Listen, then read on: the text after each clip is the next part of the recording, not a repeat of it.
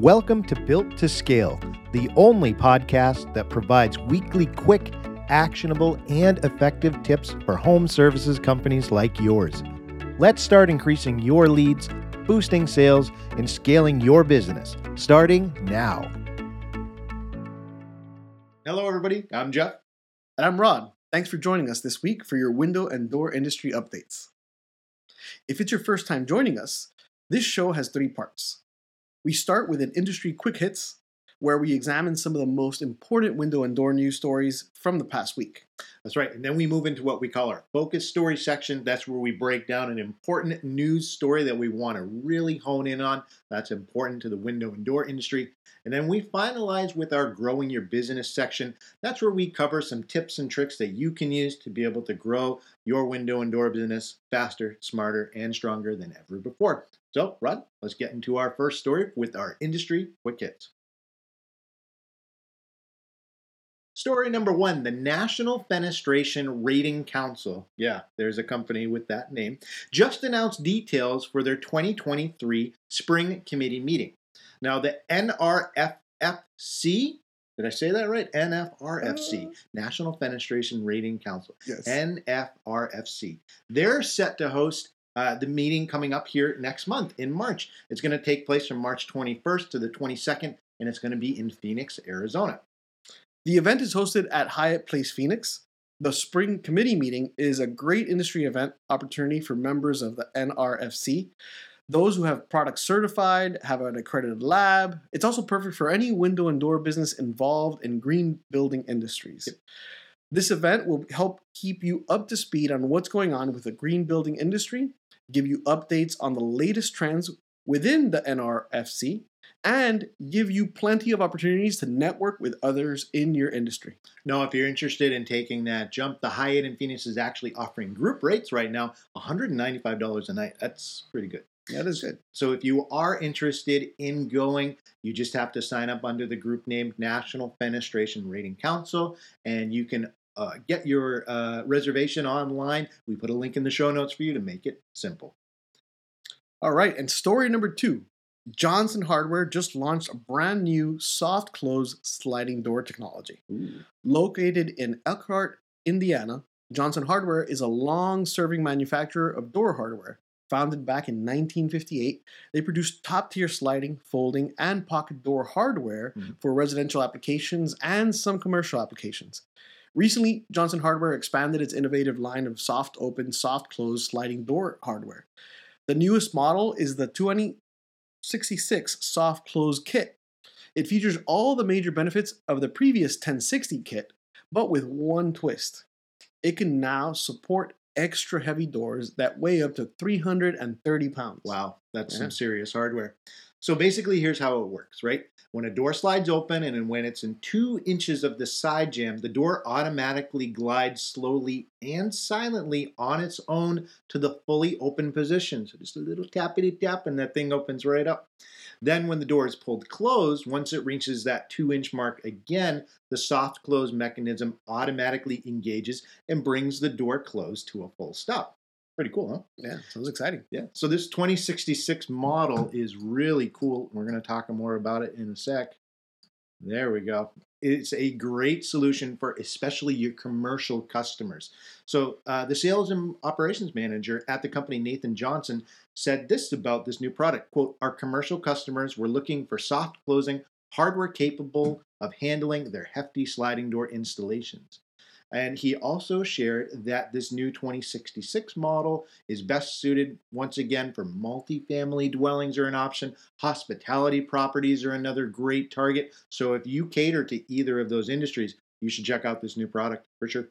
Awesome. Fantastic. Story number three the International Code Council has just published a new resource on building performance standards and energy codes. And that can be very helpful. So, the ICC just announced their latest publication, and it's called The Energy Codes and Building Performance Standards Supporting Energy Use and Emissions Reductions in Buildings. I probably took up the whole first page for that title.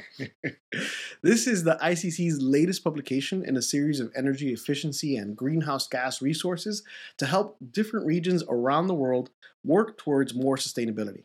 This new resource provides code officials, building departments, and tradespeople like window and door installers updates on building performance standards. It also seeks to provide recommendations on improved coordination between policies for building both new and old. Mm-hmm.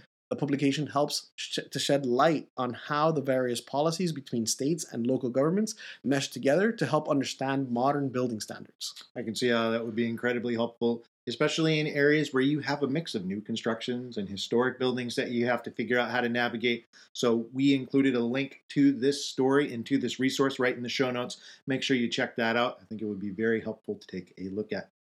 So that concludes our industry quick hits. Let's move into our focus story. Rod, we've been talking a lot about the economy for the past month on this. We're going to continue that today because we're trying to highlight to you how things are progressing give you kind of the latest updates on where the industry is going in terms of outlook because we know that it, it impacts your overall revenue. So, overall, today we have good news. New home sales are up slightly as of last month, but we're not out of the downturn just yet. So, last week we talked about how total construction starts, new constructions, were up 27% in December, which was an encouraging sign. And there's new data from the US Department of Housing and Urban Development and the US Census Bureau that shows that as of the end of December, there's been an additional 2.3 increase in single family home starts. Very good news. And look, 2022 was an unstable year, and we know that we're kind of all waiting for that breath of fresh air for the industry. The rest of the construction industry is continuing to move forward, and that looks like, even though it may go slow, things are really starting to pick up again, which is great news for this industry. Absolutely. Mortgage rates and high construction costs are still a hindrance to the window and door market due to lower demand and lower profitability. One year ago, there were 33,000 brand new homes available for sale in the US. Fast forward to December 2022, and that number more than doubled to 71,000. Well, the that's a 115% increase in available new homes it also reflects wavering demand for an increased supply. The Association of Home Builders Assistant Vice President for Forecasting Analysis, Danushka Nanayakkara Skillington, shared even though the median home price is down for the second straight month, it is still up 7.8% compared to last year. Elevated inventories are another concerning sign for a soft market. So something we're going to keep updating you on. We're seeing some growth areas. We're seeing some not so strong growth areas in terms of economic outlook. But overall, things are inching along, and that's something that we can be excited about.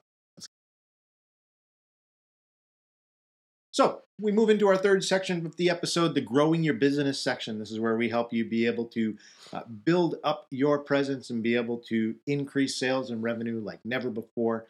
And today we have a new resource to share with you. So, look, in 2023, we know that our clients, you, window and door businesses, you want to find ways to optimize your growth plans. You want to be able to really thrive in this market, even if it's a little bit more difficult than previous ones. So we know that there's unstable market conditions. We know that construction and labor costs are up. Uh, but if you want to grow your business, you have to figure out how to be able to make technical expertise work for you, reach people where they are today.